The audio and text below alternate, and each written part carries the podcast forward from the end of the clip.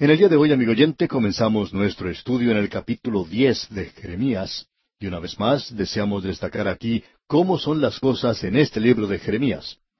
Y si usted presta atención a esto, hará que estos mensajes cobren vida y que sean más reales para usted, y le dará un entendimiento que usted no podrá obtener de otra manera. Los mensajes que encontramos en los capítulos dos al seis de este libro de Jeremías fueron presentados por el profeta en los primeros cinco años de su ministerio. Eso tuvo lugar antes de que se encontrara el libro de la ley.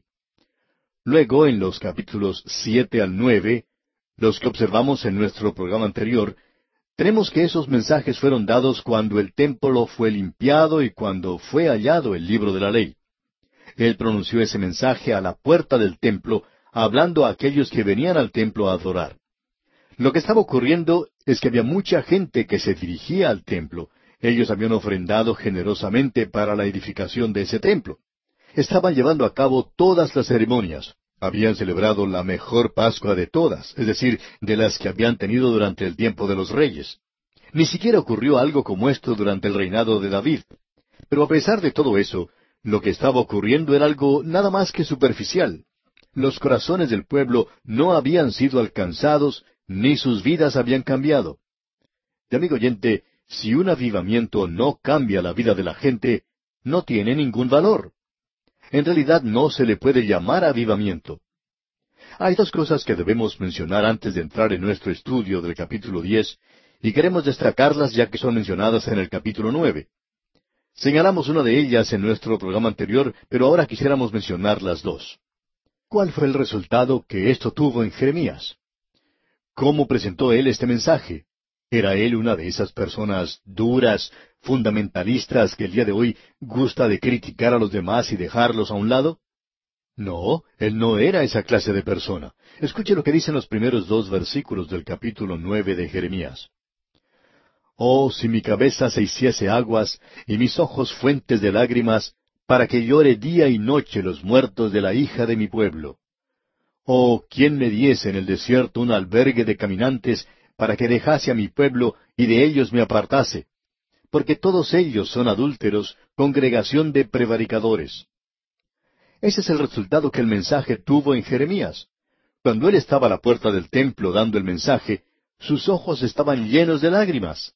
Y esa es la razón por la cual la gente más adelante, cuando el Señor Jesucristo lloró sobre Jerusalén, y aun cuando él estaba presentando un mensaje bastante duro, él podía llorar sobre la ciudad.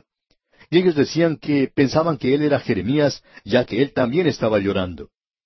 El mensaje que él tenía y que él dio rompió su propio corazón, y eso es importante. Cierto hombre dijo en una ocasión en cuanto al predicador Moody, al que este hombre iba a escuchar aun cuando no era creyente, y a quien especialmente le gustaba escuchar las predicaciones en cuanto al infierno, se le preguntó por qué iba a escuchar a Moody y dijo, él es el único hombre que conozco que tiene el derecho de predicar en cuanto al infierno, porque él tiene una verdadera preocupación y cuidado por la gente. Amigo oyente, cuando usted critica a algunas personas, ¿le ama usted verdaderamente? ¿Está usted preocupado por esa persona? ¿Está usted preocupado en cuanto a la situación de la iglesia en el día de hoy? ¿Se preocupa usted por aquellas personas a las cuales se está señalando y en las cuales se encuentra falta? Esto llenó de dolor el corazón de Jeremías. Ahora, la segunda cosa que deseamos mencionar, aun cuando ya hemos hablado de esto en nuestro programa anterior, son dos versículos que encontramos en el capítulo nueve de Jeremías. Ellos se destacan por sí mismos, pero por cierto que debemos colocarnos en este pasaje aquí, ya que tiene una significación especial.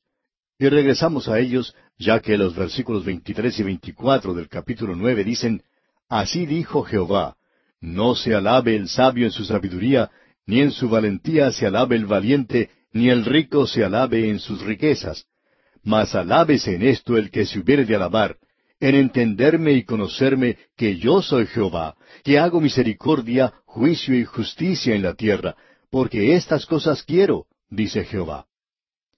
Quisiéramos hablarle honesta y directamente también. No tenemos ninguna confianza en alguna persona que no sea salva, que se diga que puede demostrar misericordia o juicio y justicia, y no creemos que esa persona pueda hacerlo. Creemos que la historia, y opinamos que el mundo demuestra la evidencia de esto, que esto es verdadero, que es necesario conocer a Dios. Las cosas en las cuales confiamos hoy, por supuesto, son la sabiduría y la riqueza. A estas cosas podemos agregar el poder.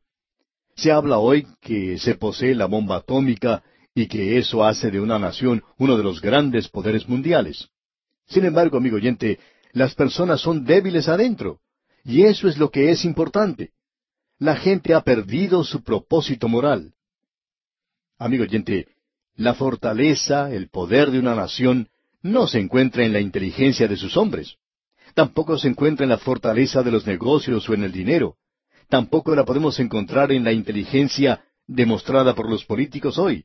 No, amigo oyente, esta fortaleza se puede hallar en aquello que es espiritual, en los valores morales, en el carácter y en el propósito.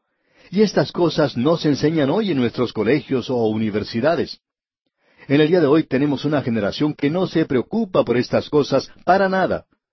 Una generación que no tiene ningún sentido del propósito moral. En realidad, nos hemos descarriado. Como Jeremías le dijo a su pueblo, hemos extraviado nuestro camino en las tenebrosas montañas. Y ahora nos encontramos yendo cuesta abajo. ¿Qué mensaje que tiene este libro para nosotros?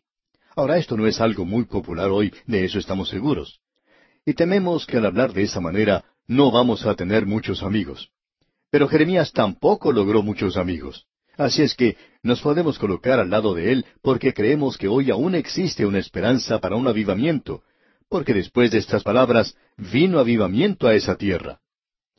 En los capítulos diez al doce de Jeremías tenemos una reforma y un avivamiento después de haberse hallado el libro de la ley. Bueno, tuvo lugar una reforma, pero no un avivamiento durante ese período en particular, aun cuando tenía toda la apariencia exterior. Evidentemente, cuando Josías escuchó lo que se leía en cuanto a la ley, y cuando él pudo ver cuánto se había apartado la gente de lo que Dios tenía para ellos, se sintió conmovido y fue cambiado de una manera tremenda. Lo que él hizo fue presentar un pacto a esta gente para que ellos hicieran un pacto de que iban a servir a Dios. Ahora en el capítulo diez, y continuando hasta el capítulo once, encontramos que la gente estaba sustituyendo a Dios por alguna otra cosa. Y la gente siempre tiene sustitutos para Dios. Si usted no está adorando a Dios, al Dios vivo y verdadero hoy, entonces tiene un sustituto. No interesa quién sea usted, amigo oyente, usted tiene un Dios. Puede ser que sea usted mismo. Hay muchas personas que les gusta en gran manera adorarse a sí mismas. Hay muchas personas que adoran al dinero, otros adoran la fama. Hay otras personas que venden su honor y sus vidas para poder obtener algún objetivo indigno. Hay personas que están dispuestas a ser deshonestas para hacerse ricas. Y hoy encontramos a muchas personas que tienen sustitutos para Dios. Y de eso es que nos habla Jeremías aquí. Ahora, en los primeros dos versículos del capítulo diez leemos, Oíd la palabra que Jehová ha hablado sobre vosotros, oh casa de Israel. Así dijo Jehová, No aprendáis el camino de las naciones, ni de las señales del cielo tengáis temor, aunque las naciones las teman. En el día de hoy la gente está corriendo detrás de los signos del zodiaco. Ha llegado a tal punto que es mencionado en cada periódico y noticiero hoy. Queremos saber bajo qué signo fulano de tal nació y todas esas cosas insensatas relacionadas con eso. Se presenta en los periódicos y también por radio y televisión como si fuera algo verdadero, algo genuino. Amigo oyente, la gente está sustituyendo a Dios. Si usted no adora al Dios vivo y verdadero, repetimos, entonces usted va a comenzar a mirar a las estrellas y va a buscar algunas de esas cosas insensatas hoy, y lo podemos llamar directamente que eso es insensatez. Dios nos está diciendo aquí, no aprendáis el camino de las naciones ni de las señales del cielo. Después de todo, aquellos hombres sabios que vinieron del oriente para adorar a Jesús, ellos sabían mucho más en cuanto a las estrellas que lo que la gente hoy dice que conoce, porque Hoy ellos han adoptado esas cosas que vienen de un mundo pagano y perdido. Notemos ahora lo que dicen los versículos tres y cuatro del capítulo diez de Jeremías. Porque las costumbres de los pueblos son vanidad, porque el leño del bosque cortaron, obra de manos de artífice con buril, con plata y oro lo adornan, con clavos y martillo lo afirman para que no se mueva. Queremos aclarar algo aquí porque hay personas que dicen algo que es completamente ridículo y debemos enfatizarlo.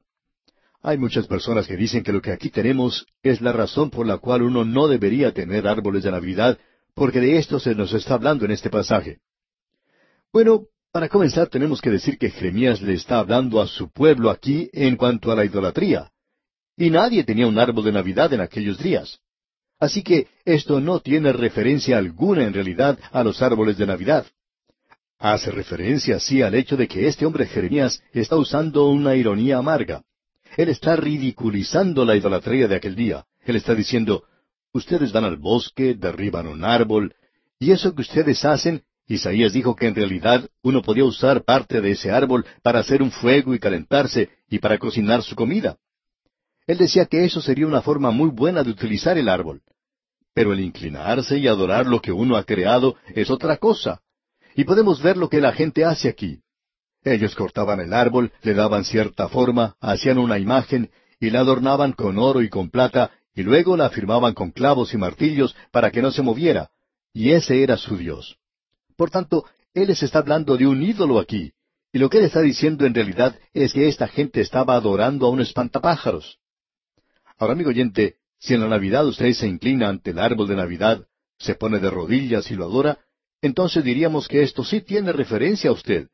Pero nosotros no conocemos a ningún pagano incrédulo que adore a un árbol de Navidad. Los colocan, pero no los adoran. Ellos comprenden que es más o menos un adorno para la casa. Para ellos no tiene ningún otro significado. Pero lo que el profeta está hablando aquí es de la idolatría. Debemos decir que hoy hay muchas personas que en la época de Navidad se adoran a sí mismas diciendo, bueno, ¿qué voy a recibir? No dicen, ¿qué voy a dar? Eso es importante y esas son las cosas que él menciona aquí. Ahora en el versículo cinco de este capítulo diez de Jeremías leemos, Derechos están como palmera y no hablan, son llevados porque no pueden andar. No tengáis temor de ellos, porque ni pueden hacer mal, ni para hacer bien tienen poder. Es decir, que ellos se vuelven de adorar al Dios vivo y verdadero y comienzan a adorar esas cosas que les rodean, las estrellas, el zodíaco, y es que tienen que conseguir esas tarjetitas. Nos imaginamos que son tarjetas o papeles que ellos envían o que pueden comprar y que muestran lo que será su futuro, lo que por supuesto no es cierto porque no muestran nada. Ahora en el versículo once de este capítulo diez de Jeremías, Dios continúa diciendo, Les diréis así, los dioses que no hicieron los cielos ni la tierra, desaparezcan de la tierra y de debajo de los cielos. Él les está diciendo, esos dioses no crearon este universo. Nuestro Dios, el Dios viviente, Él lo creó. Y el versículo doce dice, El que hizo la tierra con su poder, el que puso en orden el mundo con su saber y extendió los cielos con su sabiduría. Es decir, que estas estrellas que están ocupando diferentes lugares en el firmamento están allí porque Dios las colocó allí. Y allí es donde Él quería que estuvieran. Él no las puso donde yo quería que estuvieran. Él las colocó donde Él las quería. Y este es su universo, y Él es quien debe ser adorado hoy. Nosotros decimos que somos personas civilizadas hoy, y nos encontramos entregándonos a aquello que no nos ayuda para nada, a un pequeño signo del zodíaco. ¿Puede usted imaginarse a personas inteligentes hoy tratando con cosas como esta en el asunto de predecir el futuro y cosas por el estilo?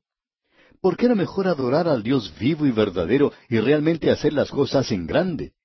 Él dice aquí en el versículo 23 de este capítulo 10, Conozco, Jehová, que el hombre no es señor de su camino, ni del hombre que camina es el ordenar sus pasos. Ningún hombre, aparte de la revelación de Dios, de la palabra de Dios, puede caminar correctamente. En el momento en que usted se aparta de la palabra de Dios, ya ha entrado a un desvío del camino, es natural. Y nosotros comenzamos de esa manera. Cuando mis hijos eran pequeños, yo los sacaba a caminar. Recién estaban aprendiendo a hacerlo y les gustaba ir por todas partes. Y al salir a caminar, ellos iban por todas partes y al regresar yo estaba muy cansado. ¿Y sabe por qué? Porque a ellos les gustaba ir por todos los lugares. Si encontraban escalinatas que subir, las subían. Si llegaban a la entrada de un garaje, por allí querían ir a la calle. Cuando se llegaban a la esquina, querían ir hacia otra dirección. Ellos nunca querían ir por donde yo quería ir. Así es que, al regresar a casa, uno les podía decir, ¿Sabes una cosa? Eres igual que tu papá. Cuando él se aparta de la palabra de Dios, él siempre se desvía. Y así es, amigo oyente, no es del hombre el ordenar sus pasos. Bien, ahora en el capítulo once tenemos este tremendo mensaje que fue dado después de haberse leído la ley. Nuevamente debemos recordar que después de haberse dado los diez mandamientos en el capítulo veinte de Éxodo, hubo ciertos juicios que Dios presentó. Y a eso es a lo que hace referencia Jeremías. Y eso es lo que condiciona esta vida. Tiene que ver con la forma en que usted trata a su vecino. Tiene que ver con la forma en que usted hace sus negocios. Tiene que ver con la forma en que usted desarrolla su vida social, la clase de vida social que usted está viviendo hoy. ¿Es usted una de esas personas que le dan mucho énfasis al sexo?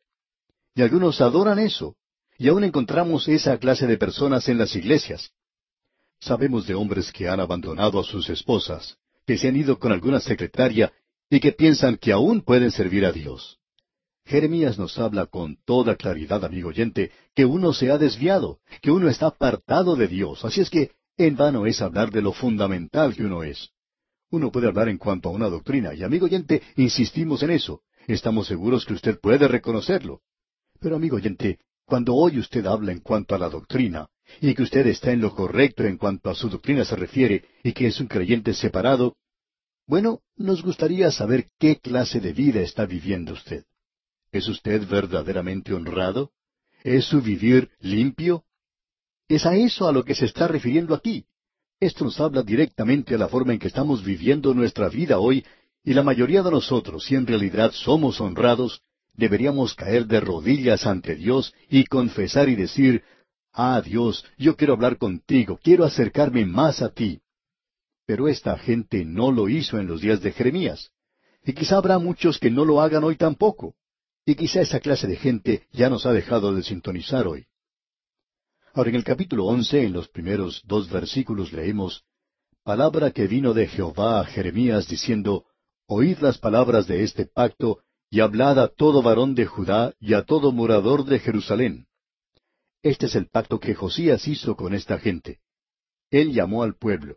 Usted sabe que cuando la ley fue leída a la gente, el rey llamó a los líderes e hizo que ellos juraran que iban a seguir la palabra de Dios.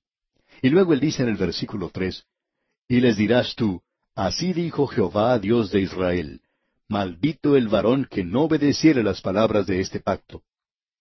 Antes ellos no sabían si eso existía, pero ahora ellos habían encontrado el libro de la ley. Ahora ellos lo conocían y sabían que su responsabilidad era mayor. Ahora Dios está diciendo, Maldito el varón que no obedeciere. Antes ellos no lo eran. Yo preferiría ser, y esto lo hemos dicho muchas veces, yo preferiría ser un pagano, un otentote, un salvaje en el corazón de África que se está inclinando ante cualquier clase de ídolo. Yo prefiero ser esa clase de persona que el ser un miembro de una iglesia que se sienta en la iglesia donde tenemos a un hombre de Dios en el púlpito que explica la palabra de Dios y no hacer nada en cuanto a eso, amigo oyente. Tengo más respeto por el pagano para comenzar y yo creo, amigo oyente, que Dios puede llevar el Evangelio a esa persona. Sin embargo, este otro hombre lo ha rechazado, y Dios lo juzgará por eso. Amigo oyente, esta es una sección tremenda de la palabra de Dios. Ahora este capítulo finaliza indicándonos que este hombre es rechazado por su propia ciudad. Leamos los versículos 19 hasta el 21 de este capítulo 11 de Jeremías. Y yo era como cordero inocente que llevan a degollar, pues no entendía que maquinaban designios contra mí, diciendo, Destruyamos el árbol con su fruto, y cortémoslo de la tierra de los vivientes, para que no haya más memoria de su nombre. Pero, oh Jehová de los ejércitos, que juzgas con justicia, que escudriñas la mente y el corazón, vea yo tu venganza de ellos, porque ante ti he expuesto mi causa. Por tanto, así ha dicho Jehová acerca de los varones de Anatot que buscan tu vida, diciendo, No profetices en nombre de Jehová, para que no mueras a nuestras manos. Anatot era su ciudad. Y él dice, no vale la pena hablar a la gente de esa ciudad. Ellos me han rechazado. Ellos quieren matarlo y por tanto el profeta no tiene que profetizar a ellos más.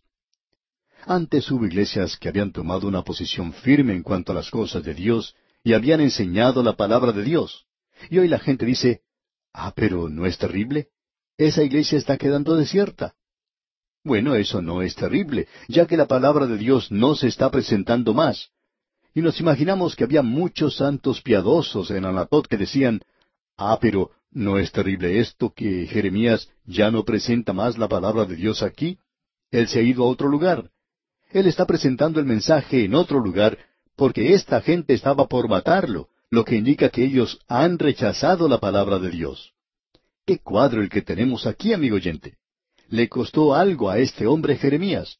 Quebrantó su corazón y lo separó de su propia ciudad. Y eso es lo que el Señor quiso decir cuando dijo, no hay profeta sin honra sino en su propia tierra. Usted recuerda que el Señor mismo tuvo que salir de Nazaret. Él se fue a Capernaum. Y eso es exactamente lo que este joven tiene que hacer ahora. Dios mediante nuestro próximo programa vamos a continuar nuestro estudio en el libro de Jeremías en el capítulo 12. Esto es algo verdaderamente tremendo, ¿no le parece? Es un mensaje que no se escucha hoy. Hubo un día cuando los evangelistas presentaban mensajes como este, pero ya no lo hacen hoy. Ellos dicen, ven a Jesucristo y Él te dará una nueva realidad, una nueva personalidad, Él te va a hacer rico y tú te podrás llevar bien con los demás. Pero eso no es lo que nos está diciendo Jeremías. Él dice que a usted le va a costar algo el seguir a Dios, pero valdrá la pena pagar todo lo que uno tiene que pagar por eso, porque obtiene usted una recompensa eterna. ¡Qué mensaje el que tenemos aquí! Y esperamos que usted vuelva a estar con nosotros, Dios mediante, para nuestro próximo estudio. Y como hemos dicho antes, aconsejamos que usted lea todos y cada uno de los versículos de este pasaje, para que se familiarice con todo su contenido y pueda ver mejor el mensaje y el tema que se presenta aquí. En el día de hoy, amigo oyente, llegamos al capítulo 12 de este libro de Jeremías, y queremos, como de costumbre, unir esto al último estudio que tuvimos. Usted recordará que dijimos que cuando se encontró el libro de la ley en el templo, fue leído al pueblo, y que esto tuvo un resultado profundo en la vida del rey Josías, y que él llamó a su pueblo y les hizo hacer un pacto de que ellos guardarían la ley. De paso, digamos que esa ley se puede encontrar comenzando con el capítulo 21 de Éxodo y continúa en los capítulos 22 y 23, y se puede ver a través de los siguientes capítulos, donde se presentan las instrucciones para la edificación del tabernáculo hasta el capítulo 25 de Éxodo. Aquí tenemos la relación del hombre con su prójimo, su relación con los demás y también la propiedad de los demás y la forma en que debe conducirse como hombre de Dios. Ellos hicieron un juramento de que iban a cumplir con eso, pero ese avivamiento que tuvo lugar fue en gran parte algo superficial. Pero no hay ninguna duda en cuanto a que las palabras de Jeremías tuvieron su efecto, y hubo muchos que en genuina sinceridad se volvieron al Señor podemos mencionar una vez más lo que dice el versículo seis del capítulo once de Jeremías. Leamos. Y Jehová me dijo, pregona todas estas palabras en las ciudades de Judá y en las calles de Jerusalén, diciendo, Oíd las palabras de este pacto y ponedlas por obra. Lo que ocurrió fue esto. La gente prometió, por supuesto, que ellos lo iban a cumplir, pero la verdad es que no pasó mucho tiempo antes que llegara a presentarse un deterioro. Luego del avivamiento, las cosas comenzaron a disminuir, es decir, lo espiritual, y la gente comenzó a regresar a sus antiguas formas y costumbres. Y aún Josías cometió una grave equivocación. Él salió a luchar contra el rey de Egipto, el faraón Necao, en el campo de Megido. En la batalla de Megido, Josías fue herido mortalmente y luego murió. Y si nos dice que Jeremías se lamentó mucho por la muerte de Josías. Allá en el segundo libro de Crónicas, capítulo 35, versículo 25, leemos lo siguiente. Y Jeremías endechó en memoria de Josías.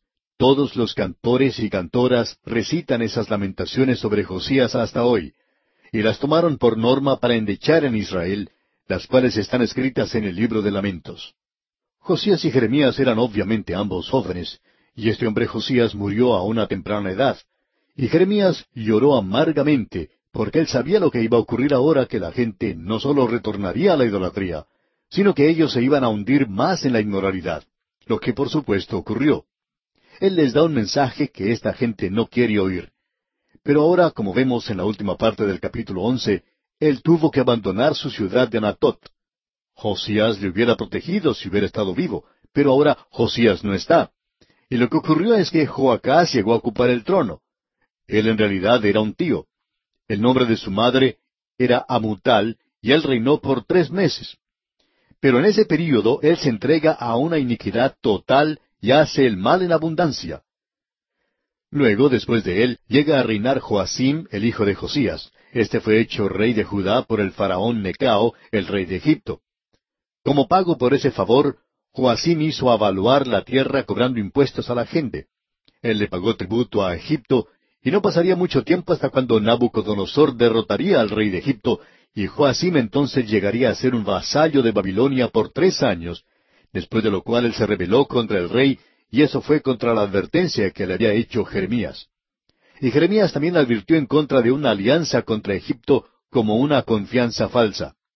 Ahora, lo triste de todo esto es que Joacim no prestaba ninguna atención a todo lo que el profeta le estaba diciendo, y él se hizo más y más corrupto, y más aún que cualquier otro que le había precedido.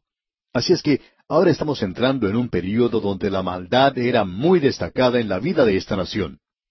Y la única luz que quedó para esa nación era este hombre Jeremías. Y agregado a eso, después Jeremías fue obligado a dejar su propia ciudad, y este joven rey Josías muere en el campo de batalla, y estos hombres malvados llegan a ocupar el trono, y por supuesto, las condiciones se hacen cada vez peores.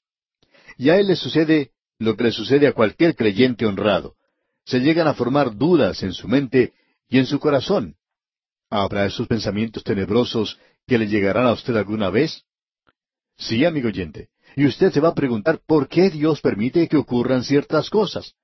Nos imaginamos que cada predicador que se haya mantenido firme por las cosas de Dios, alguna vez se pregunta el por qué Dios no actúa. Hay momentos de duda y cada pastor mira a su alrededor y puede ver cómo su pueblo está sufriendo y este es su mejor pueblo.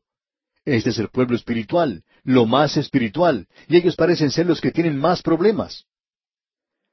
En cierta ocasión una señora muy activa en la iglesia, que también tiene un programa para niños por la radio, hizo esta pregunta.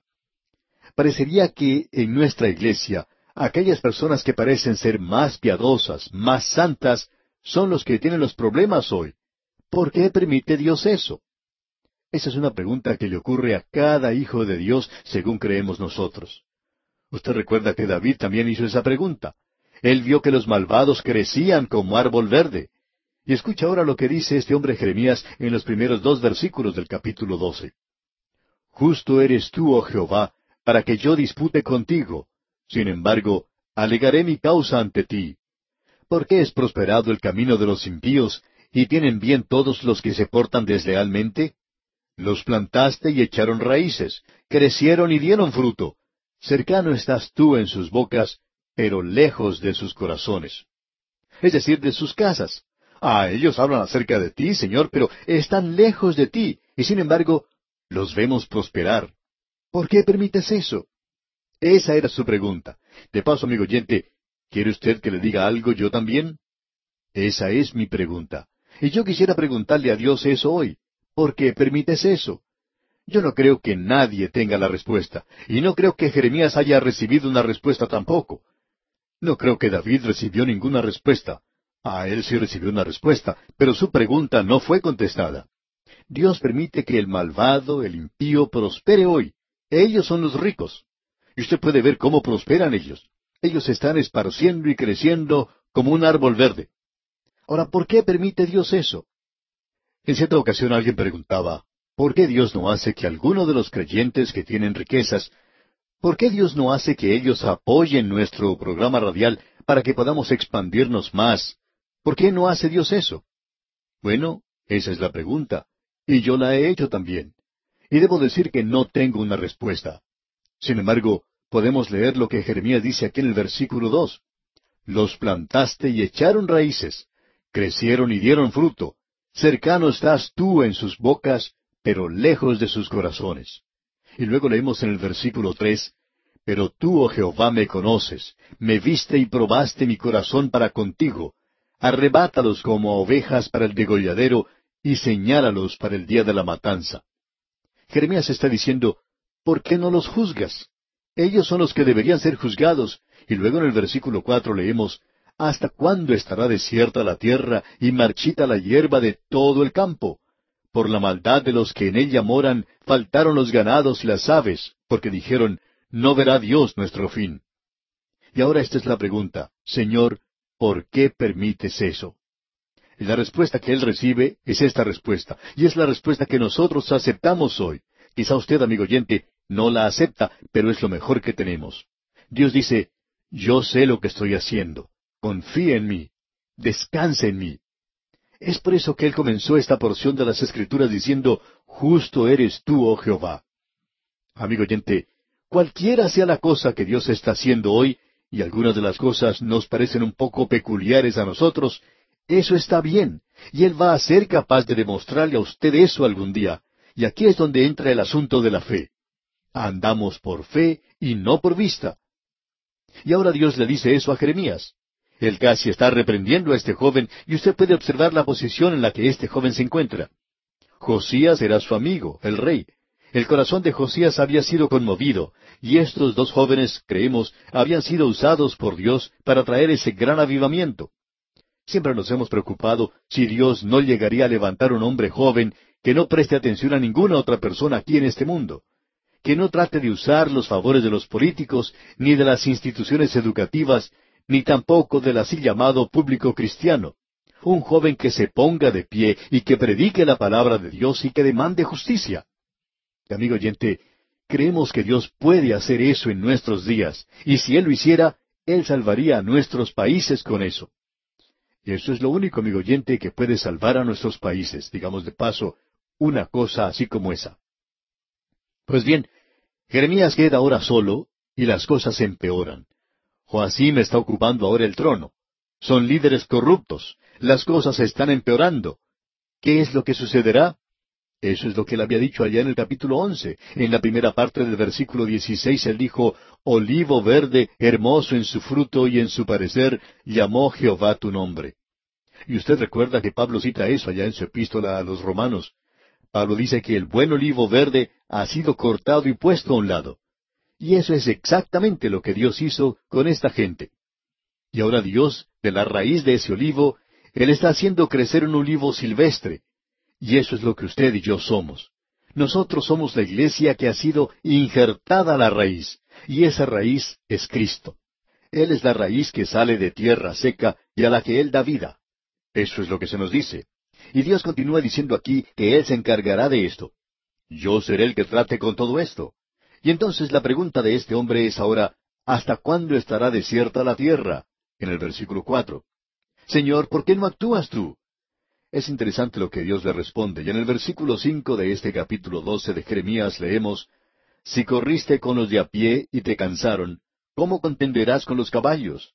Y si en la tierra de paz no estabas seguro, ¿cómo harás en la espesura del Jordán? Todo esto es sencillamente lo siguiente. Él le dice, Jeremías, si tú tienes preocupaciones ahora por lo que va a ocurrir, tú no has visto nada todavía, Jeremías. Va a ser mucho peor.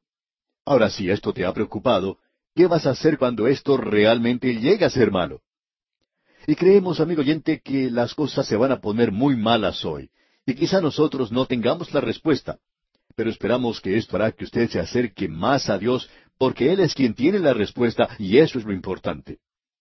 Y luego Dios dice en el versículo nueve de este capítulo doce de Jeremías, ¿Es mi heredad para mí como ave de rapiña de muchos colores? ¿No están contra ella aves de rapiña en derredor? Venid, reuníos, vosotras todas las fieras del campo, venid a devorarla. Dios le está diciendo aquí a Jeremías, tú eres un ave de rapiña de muchos colores. Amigo oyente, cada cuervo cree que sus polluelos son más negros que cualquier otro cuervo. Pero aquí tenemos que de un huevo sale uno que es de muchos colores. Y eso nos dice algo, ¿no le parece? Y así es como era este joven Jeremías. Ellos le decían, nosotros pensábamos que tú eras uno de nosotros, pero qué va, tú no lo eres, tú eres de muchos colores. Y eso es lo que soy yo, amigo oyente. Yo soy un ave de muchos colores también. Y también creo que algunos de ustedes que me están escuchando en este momento son como estas aves de muchos colores. Si usted es una persona que se está manteniendo firme por Dios, entonces usted es un ave de muchos colores. Y eso es lo que Dios le está diciendo aquí a Jeremías. No me venga a decir, amigo oyente, que Dios no tiene eh, algún sentido de humor. Él está diciendo, tú tienes que darte cuenta de esto, Jeremías. Tú eres un ave de muchos colores si te mantienes a mi lado. Luego él continúa diciendo que llegará cierto día. Y en el versículo quince dice, Y después que los haya arrancado, volveré y tendré misericordia de ellos, y los haré volver cada uno a su heredad y cada cual a su tierra. ¿Por qué están prosperando los ricos? Dios dice, Jeremías, yo me haré cargo de eso. Lo que sucederá es que ellos irán a la cautividad, pero yo me he acordado de la tierra y haré que ellos regresen nuevamente a su tierra. ¿Qué mensaje era ese, amigo oyente? Ahora, en el capítulo 13 tenemos otro gran capítulo. Creemos que este es uno de los más interesantes, una vez más, aun con las cosas tan serias como se han vuelto aquí, usted no puede hacer otra cosa sino sonreír. Aquí tenemos una parábola del cinto. Eso es realmente algo, ¿no le parece, amigo oyente? Aquí tenemos la parábola del cinto, y permítanos leer el primer versículo del capítulo 13. Así me dijo Jehová, Ve y cómprate un cinto de lino y ciñelo sobre tus lomos y no lo metas en agua. ¿Qué cosa, amigo oyente? Uno no puede menos que sonreír. Yo no sé si Jeremías habría estado engordando o no.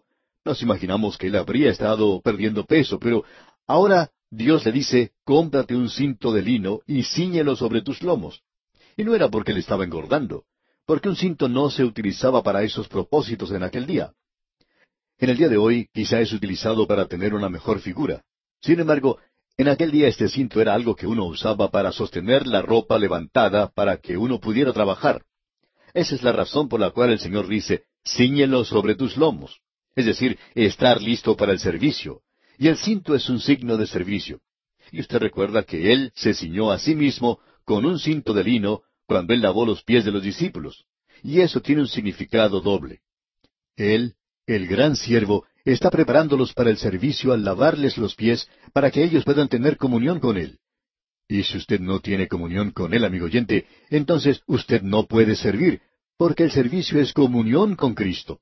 No es el estar enseñando una clase de la escuela dominical, o cantando en el coro, o predicando un sermón. Es comunión con Cristo. Es haciendo lo que Él quiere que usted y yo hagamos, siendo limpiados. Dios no usa vasos sucios. Y ahora vemos que a Jeremías se le dice que haga algo bastante interesante con este cinto. Leamos los versículos tres al cinco de este capítulo trece de Jeremías. Vino a mí segunda vez palabra de Jehová diciendo, Toma el cinto que compraste, que está sobre tus lomos, y levántate y vete al Éufrates, y escóndelo allá en la hendidura de una peña. Fui pues y lo escondí junto al Éufrates como Jehová me mandó. Ha habido cierta duda en cuanto a si Jeremías en realidad colocó el cinto donde se le dijo. Creemos que sí lo hizo. En ese entonces había mucha gente viajando entre los países y creemos que él viajó a ese lugar e hizo lo que Dios le había dicho. Él hizo esto, que por cierto era bastante fuera de lugar. Y él regresó y la gente le preguntaba, ¿A dónde has ido, Jeremías? Y él contestaba, bueno, he ido a Babilonia. Y le preguntaban entonces, ¿qué es lo que estuviste haciendo allí? ¿Fuiste a representar al rey? Y él contestaba, No, no he tenido nada que ver con eso. Y entonces ellos le decían, ¿acaso fuiste en un viaje de negocios? Y él contestaba entonces, No. Bueno, le decían ellos, ¿para qué fuiste allí entonces? Y él tenía que contestar, Fui allí a esconder un cinto. Y amigo oyente, creemos que la gente se reiría si escuchaba eso. Ahora, ¿qué es lo que significa esto? Leamos los versículos ocho y nueve ahora. Y vino a mí palabra de Jehová diciendo, Así ha dicho Jehová, así haré podrir la soberbia de Judá y la mucha soberbia de Jerusalén. A él se le dijo que usara ese cinto y que cuando se ensuciara no lo lavara. Que permitiera que eso se ensuciara cada vez más. Finalmente llegó a estar tan sucio que no creemos que podría usarlo más. Y Dios dijo, Ahora tómalo y llévalo a Babilonia. ¿Qué quería decir todo esto? Significaba solo una cosa. Dios dice que esta gente que continuamente estaban hundiéndose en la iniquidad, que ellos iban a llegar a un punto cuando ya no habría más esperanza para ellos, y que luego entonces dice, yo los enviaré a la cautividad en Babilonia. Esto es en realidad algo verdaderamente sobresaliente. Dios a veces usa cosas que nos sorprenden y nos referimos a este cinto que se menciona aquí. Ahora en el versículo 16 de este capítulo 13 leemos, Dad gloria a Jehová, Dios vuestro, antes que haga venir tinieblas, y antes que vuestros pies tropiecen en montes de oscuridad, y esperéis luz, y os la vuelva en sombra de muerte y tinieblas. Lo que Dios le está diciendo a esta gente es que ya está oscureciendo y que ahora ya van a llegar las tinieblas y ustedes no van a saber dónde van a ir porque están perdidos en las montañas. Y dice muy claramente lo que va a hacer. En el versículo 19 leemos, Las ciudades del Negev fueron cerradas y no hubo quien las abriese. Toda Judá fue transportada llevada en cautiverio fue toda ella. ¿Qué es lo que sucederá ahora? Bueno, leamos el versículo 23. ¿Mudará el etíope su piel y el leopardo sus manchas? Así también, ¿podréis vosotros hacer bien estando habituados a hacer mal? En el día de hoy, amigo oyente, es imposible para una persona que no es salva el hacer el bien. Todos estos así llamados bienhechores hoy no están complaciendo a Dios. No puede ser hasta cuando usted lo haga en el nombre del Señor Jesucristo y para su honra y su gloria, porque hasta entonces usted lo está haciendo por sí mismo por alguna razón muy egoísta. Y el psicólogo puede tomarle y demostrarle cuán egoísta usted es en realidad cuando hace una cosa así. Ahora en el capítulo 14 encontramos que Dios envía una sequía, y que esa sequía era una advertencia a la gente al estarse hundiendo ahora en el pecado con Joacín, y Dios le está diciendo a ellos, yo estoy enviando una sequía. Y esta es una advertencia para usted, para que se vuelva a Dios. Y en el primer versículo del capítulo 14 leemos, palabra de Jehová que vino a Jeremías con motivo de la sequía. Y fue algo bastante grande. Había ocurrido ya durante el reino de Acab, y Elías fue en esa oportunidad el mensajero de Dios. Ahora aquí nuevamente tenemos a Jeremías como el mensajero para el reino del sur. Y en el versículo siete del capítulo catorce leemos, Aunque nuestras iniquidades testifican contra nosotros, oh Jehová, actúa por amor de tu nombre, porque nuestras rebeliones se han multiplicado, contra ti hemos pecado. Y el profeta va y confiesa los pecados del pueblo. Y en el versículo trece leemos, Y yo dije, Ah, ah, Señor Jehová, he aquí que los profetas les dicen, No veréis espada, ni habrá hambre entre vosotros, sino que en este lugar os daré paz verdadera. Como usted bien sabe, amigo oyente, todo el mundo hoy está predicando, profetizando prosperidad en el mundo, que habrá paz en el mundo siempre repiten las mismas cosas. Y en este día, este grupo de personas, este grupo intelectual, este grupo eh, sofisticado, piensa que eso es algo nuevo. Amigo oyente, han estado cantando ese cántico desde el mismo principio. Los hombres malvados no pueden traer paz a este mundo. Eso es lo que Dios ha estado tratando de decirles por mucho tiempo, y la humanidad empecinada, con un corazón pecaminoso y duro, no puede aceptar todo esto. Bien, vamos a detenernos aquí por hoy. En este día, amigo oyente, regresamos al capítulo catorce de Jeremías y vamos a tomar lo que ocurre al principio del capítulo para unir algunas cosas que dejamos desatadas en nuestro encuentro anterior. Nos encontramos en una sección de Jeremías formada por los capítulos catorce al diecisiete, donde se presenta este mensaje que es obviamente predicho durante el reino de Joacim. Como pudimos apreciar anteriormente, el rey Josías, durante la última parte de su reinado, trató de adelantarse al Señor y luchó contra Necao, el faraón egipcio en Megiddo. Y allí en ese lugar de la batalla de Armagedón cayó Josías y murió. Ahora Jeremías lamentó mucho su muerte. Él era su amigo, y luego la nación comenzó a regresar a la idolatría y cayó muy rápidamente, y esto era algo terrible. Y veremos esto en esta sección. Lo primero que ocurrió fue una sequía. Dios envió una sequía para esta gente y eso era un castigo de parte de Dios. Uno puede apreciar la tierra reseca y resquebrajada. En el versículo cuatro del capítulo catorce de Jeremías leemos Porque se resquebrajó la tierra por no haber llovido en el país, están confusos los labradores, cubrieron sus cabezas. El ganado no se multiplicaba, y cuando las hembras tenían sus crías, dejaban a su cría porque no había agua para beber, eso significaba la muerte de la cría y también del animal. Era pues un día muy triste, por cierto. Todo esto revela el hecho de que Dios estaba castigándolos. Esta es una de las trece hambres que se mencionan en las Escrituras, y todas ellas son un juicio, un castigo de Dios sobre la tierra. Y esto era para demostrar a la gente que ellos eran tan secos como la misma tierra. Esta gente había rechazado el agua de vida que era la palabra de Dios. Y eso era lo que estaba ocurriendo espiritualmente a la nación. Ahora el profeta Jeremías, en esa ocasión en particular, se dirige al Señor y él clama a él. Y solo tuvimos un momento para indicar esto en nuestro programa anterior. Y en el versículo siete leemos entonces, Aunque nuestras iniquidades testifican contra nosotros, oh Jehová, actúa por amor de tu nombre, porque nuestras rebeliones se han multiplicado, contra ti hemos pecado. Jeremías tomó su lugar con la gente como siendo uno de ellos, uno de los pecadores. No había jactancia. Es tan fácil hoy para muchos de los santos de Dios criticar a los demás santos, y estos así oran como el fariseo. Te doy gracias, Señor, que yo soy tan bueno, yo hago esto y aquello, y soy en realidad un creyente consagrado, y yo te amo. Ah, yo soy la persona más buena, la más dulce de la escuela dominical, y un muchacho muy obediente. Pero tú puedes ver a fulano de tal que es una persona muy mala y ese otro hombre que nunca hace nada por ti. Ay, esa señorita siempre es tan chismosa y cosas por el estilo. Pero Jeremías no oraba de esa manera. Jeremías se identificaba a sí mismo de esa manera y él dijo, porque nuestras rebeliones se han multiplicado, contra ti hemos pecado. Amigo oyente, cuando usted toma su lugar junto al pueblo de Dios, y puede hablar a Dios de esa manera, entonces usted puede ser capaz de ir y decirle al pueblo de Dios algo en cuanto al juicio de Dios. Pero mientras usted no llegue a hacer eso, creemos que usted debería quedarse bien callado en cuanto a estas cosas. Así es que vimos aquí que Jeremías está tomando su lugar. Al continuar a través de esta sección, encontramos que las tinieblas han llegado y que la gente está tropezando en las montañas oscuras. Leamos el versículo trece. Y yo dije, Ah, ah, Señor Jehová, he aquí que los profetas les dicen, no veréis espada, ni habrá hambre entre vosotros, sino que en este lugar os daré paz verdadera.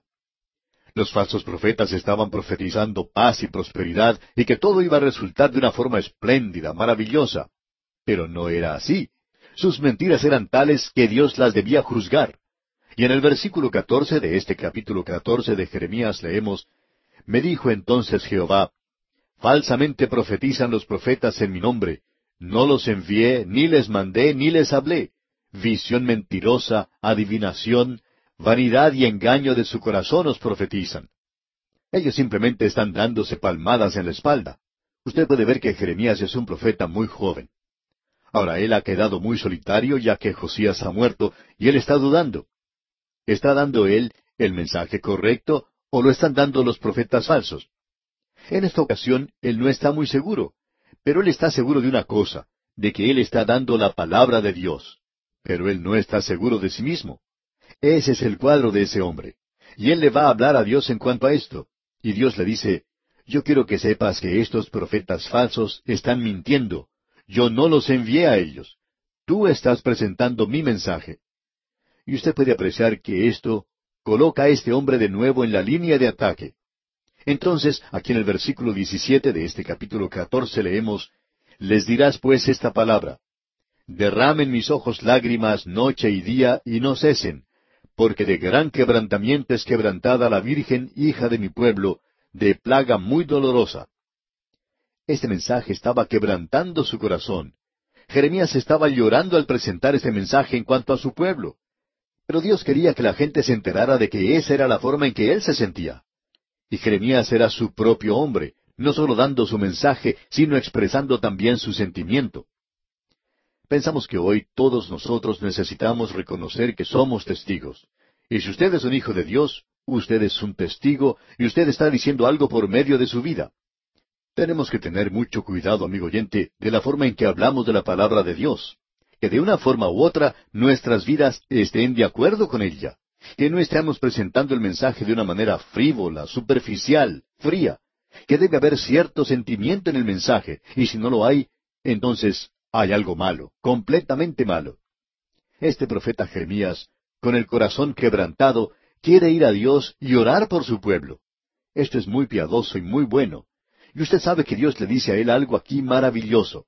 Entonces en el capítulo quince, versículo uno leemos, Me dijo Jehová, si Moisés y Samuel se pusieran delante de mí, no estaría mi voluntad con este pueblo. Échalos de mi presencia y salgan. Nos estamos acercando ahora al límite donde no existe ninguna clase de ayuda o esperanza para la gente. Ellos han ido demasiado lejos y el juicio está listo para caer sobre ellos. Dios le dice, Jeremías, no te preocupes porque yo no estoy escuchando tu oración y no estoy salvando a la gente. Él dice, aun si Moisés se presentara ante mí, haría lo mismo. Y usted recuerda que Moisés era un intercesor maravilloso, y Dios había dicho que él destruiría a la gente y que iba a cumplir con su promesa a través de Moisés. Moisés fue nuevamente ante Dios en oración, y Dios detuvo el juicio y no destruyó a la gente, y los hizo regresar a la tierra. Ahora, si Moisés estuviera presente, dice Dios, eso no haría ninguna diferencia. Y aun si estuviera Samuel, y Samuel podía orar, usted recuerda, y una y otra vez evitó el juicio sobre la gente a causa de la oración de Samuel. Pero ahora, aun si Samuel estuviera presente, dice Dios, yo no le escucharía. Esta gente ya ha pasado el límite. Usted se da cuenta, amigo oyente, entonces, que este hombre está presentando un mensaje aquí que no es otra cosa sino un juicio. Veamos lo que dicen los versículos cinco y seis de este capítulo quince de Jeremías. Porque, ¿quién tendrá compasión de ti, oh Jerusalén? ¿Quién se entristecerá por tu causa, o quién vendrá a preguntar por tu paz? Tú me dejaste, dice Jehová, te volviste atrás. Por tanto, yo extenderé sobre ti mi mano y te destruiré. Estoy cansado de arrepentirme. Esto se refiere a la condición de rebeldía en la que se encontraban. Estoy cansado, dice el Señor, de que tú vengas a mí y me digas que vas a mejorar y lloras, y luego regresas y continúas haciendo la misma cosa. Dios dice, ahora ha llegado la hora y yo te voy a juzgar. Bien, eso no hace que Jeremías sea muy popular. Recordemos que Josías era su amigo, pero no lo es Joacim. Joacim, un hombre malvado, él no quiere a Jeremías para nada. Él está causando demasiados problemas. Escucha ahora lo que dice Jeremías. Ese hombre, a pesar de que él es un profeta llorón y que presenta este mensaje tan difícil, él tenía en realidad un sentido del humor. Él fue ante el Señor y clamó ante él en el versículo diez. Escucha la primera parte de este versículo diez del capítulo quince. Ay de mí, madre mía, que me engendraste hombre de contienda y hombre de discordia para toda la tierra. Él está diciendo, nadie me quiere, no importa la pasta dentrífica que yo uso, la gente aún así no me quiere, porque las palabras de mi boca son terribles para ellos, y ellos no quieren escucharlas. Y luego el profeta dice, Nunca he dado ni tomado en préstamo, y todos me maldicen. Y esto es algo muy interesante. Jeremías está diciendo que él no le prestaba dinero a nadie y que tampoco pedía dinero prestado. Y amigo oyente, esa es una de las formas de perder a los amigos. Un creyente contaba que un amigo suyo se le había acercado a pedir dinero. Pensamos que cometió una equivocación al dárselo. Ese otro hombre le había dicho que tenía un proyecto donde él podía ganar dinero muy rápidamente en muy corto tiempo. Bueno, eso no sucedió y perdió todo el dinero y no le pudo pagar a su amigo. La realidad es que eso destruyó una buena amistad. Eso arruinó la relación que habían tenido. Y si usted quiere perder a sus amigos, pues comience a prestarles dinero. Y Jeremías sabía eso. Jeremías dice, uno pensaría que yo había estado prestando dinero por estos lados. Nadie quiere ni siquiera hablar conmigo. Nadie está interesado en mí. Jeremías en esta ocasión vuelve a leer la palabra de Dios que había sido escrita y había sido hallada entonces, y dice en el versículo 16, Fueron halladas tus palabras, y yo las comí, y tu palabra me fue por gozo y por alegría de mi corazón, porque tu nombre se invocó sobre mí, oh Jehová, Dios de los ejércitos. Este hombre tomó la palabra de Dios que había sido hallada, y en ella él encontró consolación. Él se la comió, él la digirió y llegó a ser parte de Jeremías. ¿Cuánto necesitamos nosotros, amigo oyente, hoy entrar en esa palabra de Dios? Y no solo algo superficial donde aprendemos unas cuantas reglas y normas, donde tenemos una escuela pequeñita para aprender unos pasos nada más. Amigo oyente, necesitamos meternos, sumergirnos, zambullirnos en la palabra de Dios. Y si usted entra en la palabra de Dios, Dios puede tomarle. Y eso fue lo que sucedió con Jeremías. Le trajo gozo y regocijo al corazón de este hombre. Y solo la palabra de Dios puede hacer eso hoy. Jeremías descubre que ante él tiene un verdadero problema. Usted recuerda que su propia ciudad le había expulsado. Ellos no lo querían.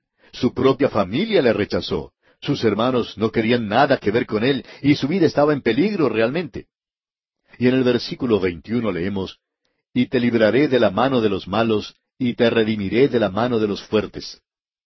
Dios le dice, Tú permanece en la línea de batalla, yo te cuidaré. Ahora los días se están haciendo más difíciles.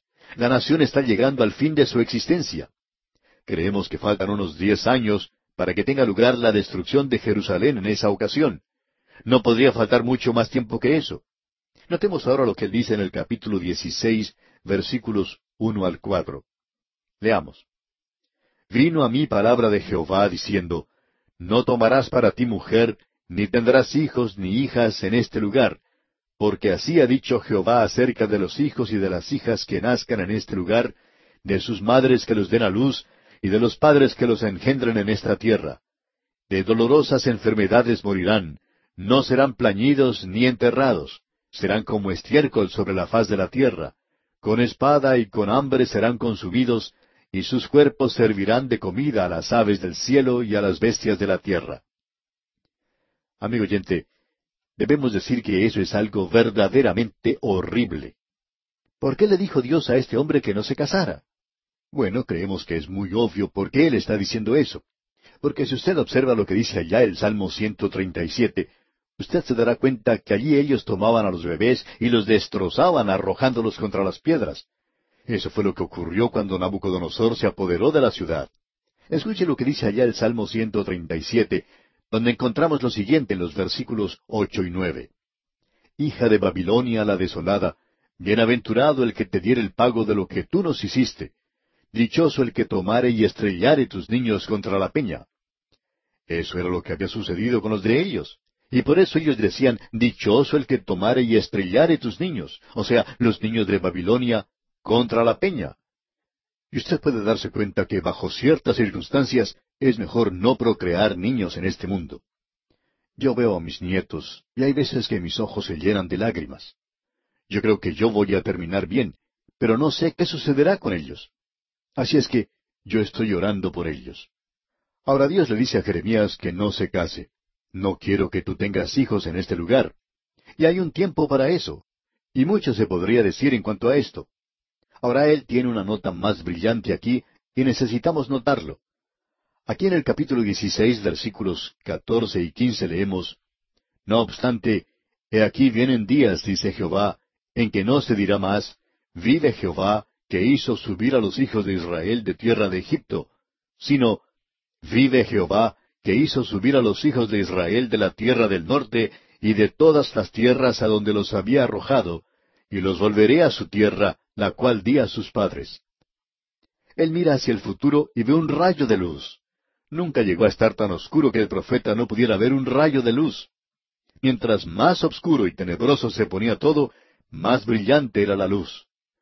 Y Dios dice que llegará el día cuando yo voy a hacer que regresen a su tierra, y Jeremías les deja saber eso a ellos. Y cuán maravilloso es eso. Y luego en el versículo 21 del capítulo 16 leemos, Por tanto, he aquí les enseñaré esta vez, les haré conocer mi mano y mi poder, y sabrán que mi nombre es Jehová. Pensamos que Dios va a tener que enseñarle a ese país que Él es el Señor, que Él es Dios y ellos no creen que Él está en ese lugar hoy. Y tememos que cuando Él deje que ellos se den cuenta de eso, será algo muy impresionante. Ahora queremos que usted note lo que continúa ahora en el capítulo 17. Este es un mensaje para el profeta Célibe. Y en el versículo uno del capítulo 17 leemos, El pecado de Judá escrito está con cincel de hierro y con punta de diamante, esculpido está en la tabla de su corazón y en los cuernos de sus altares. Eso estaba aún en la religión de ellos. La maldad de ellos estaba en todo lo que hacían. Y en el versículo cinco leemos, Así ha dicho Jehová, Maldito el varón que confía en el hombre y pone carne por su brazo y su corazón se aparta de Jehová. Creemos que esto podría servir de lema para muchos de nosotros hoy. Aquellos de nosotros que pensamos hoy que podemos confiar en algunos hombres o que ciertos partidos políticos pueden quizá resolver los problemas del mundo, que si esto o aquello ocurre, entonces algún hombre puede hacerlo. Amigo oyente, usted y yo somos personas malditas si llegamos a confiar en un hombre. Este es un día cuando debemos confiar en Dios. Ahora en el versículo siete leemos, Bendito el varón que confía en Jehová, y cuya confianza es Jehová. Dios dice que usted será una persona bendita si confía en Él. Usted llegará a ser como un árbol plantado junto a las aguas. Y en el versículo siguiente, el versículo ocho, dice, Porque será como el árbol plantado junto a las aguas, que junto a la corriente echará sus raíces, y no verá cuando viene el calor, sino que su hoja estará verde, y en el año de sequía no se fatigará, ni dejará de dar fruto. Ah, el confiar en Él. Y luego dice en el versículo nueve, Engañoso es el corazón más que todas las cosas y perverso. ¿Quién lo conocerá? Ese es su corazón y ese es mi corazón, amigo oyente. Todos tenemos problemas del corazón y desafortunadamente este es un problema bastante grande. Luego en el versículo diez leemos, Yo Jehová, que escudriño la mente, que pruebo el corazón para dar a cada uno según su camino, según el fruto de sus obras. Y Dios dice, yo tengo la intención de juzgarles. Solo Dios puede hacer un trasplante de corazón. Aparentemente el hombre no ha podido lograr que eso tenga un éxito total todavía. Pero Dios ha podido hacerlo por mucho tiempo. Él le da a usted un corazón nuevo. Cuando usted va a Él, Él le da una nueva vida. Usted puede nacer de nuevo. Recibe una nueva naturaleza. Eso es lo que Dios dice que Él hace. Y algo que yo he hecho, y creo que muchos otros ministros y evangelistas hacen, es que le decimos a la gente, entregue su corazón al Señor. Bueno, miremos eso por un momento. ¿Por qué cree usted que Dios quiere ese corazón sucio, viejo, inservible? No se lo lleve a Él. Él no lo quiere. Él quiere darle a usted algo nuevo. Eso es lo importante. Eso es lo que Él está diciendo, que el corazón es engañoso. Y Él es un especialista del corazón. Él es el gran médico. Llegamos ahora a un gran versículo y creemos que con este vamos a finalizar nuestro programa hoy con este mensaje del capítulo 17, porque con esto concluye el mensaje. Leamos el versículo 12 del capítulo 17 de Jeremías. Trono de gloria, excelso desde el principio, es el lugar de nuestro santuario. Esa es la esperanza de este hombre. Él los aparta de los hombres, hombres con corazones engañosos, sucios, inmundos, con corazones malvados, y él dice en el versículo doce, Trono de gloria, excelso desde el principio, es el lugar de nuestro santuario. Ahora un santuario no es solo un lugar de adoración, es un lugar de seguridad, un lugar de paz. Todas las naciones tenían eso, todas las religiones lo han tenido. Un santuario era donde la gente podía ir y ser protegida. Usted recuerda que David se asió de los cuernos del altar, y Dios les dio ciudades de refugio, y allí era donde los sacerdotes estaban. En una de las islas de Hawái, una isla grande, existe un lugar de refugio donde los hawaianos, mucho antes de haber conocido el Evangelio, tenían un santuario, una ciudad de refugio. Amigo oyente, estos son días difíciles. Debemos decirle que son días peligrosos. Uno no puede andar por las calles de noche. Una bomba puede caer de algún avión procedente de una nación que se encuentra del otro lado del mundo. Bueno, ¿a dónde podemos ir? Existe un santuario y ese es el trono de gloria de Dios. Ese es el lugar donde usted y yo podemos ir. Y Él dice que hoy nosotros podemos ir allí. Vayamos con arrojo, sin temor, a su trono de gracia. Es un santuario, es un lugar de paz, es un lugar de seguridad. Amigo oyente, Esperamos que usted pueda encontrar esa paz y ese gozo en ese lugar, porque ese es el único lugar al cual podemos ir hoy.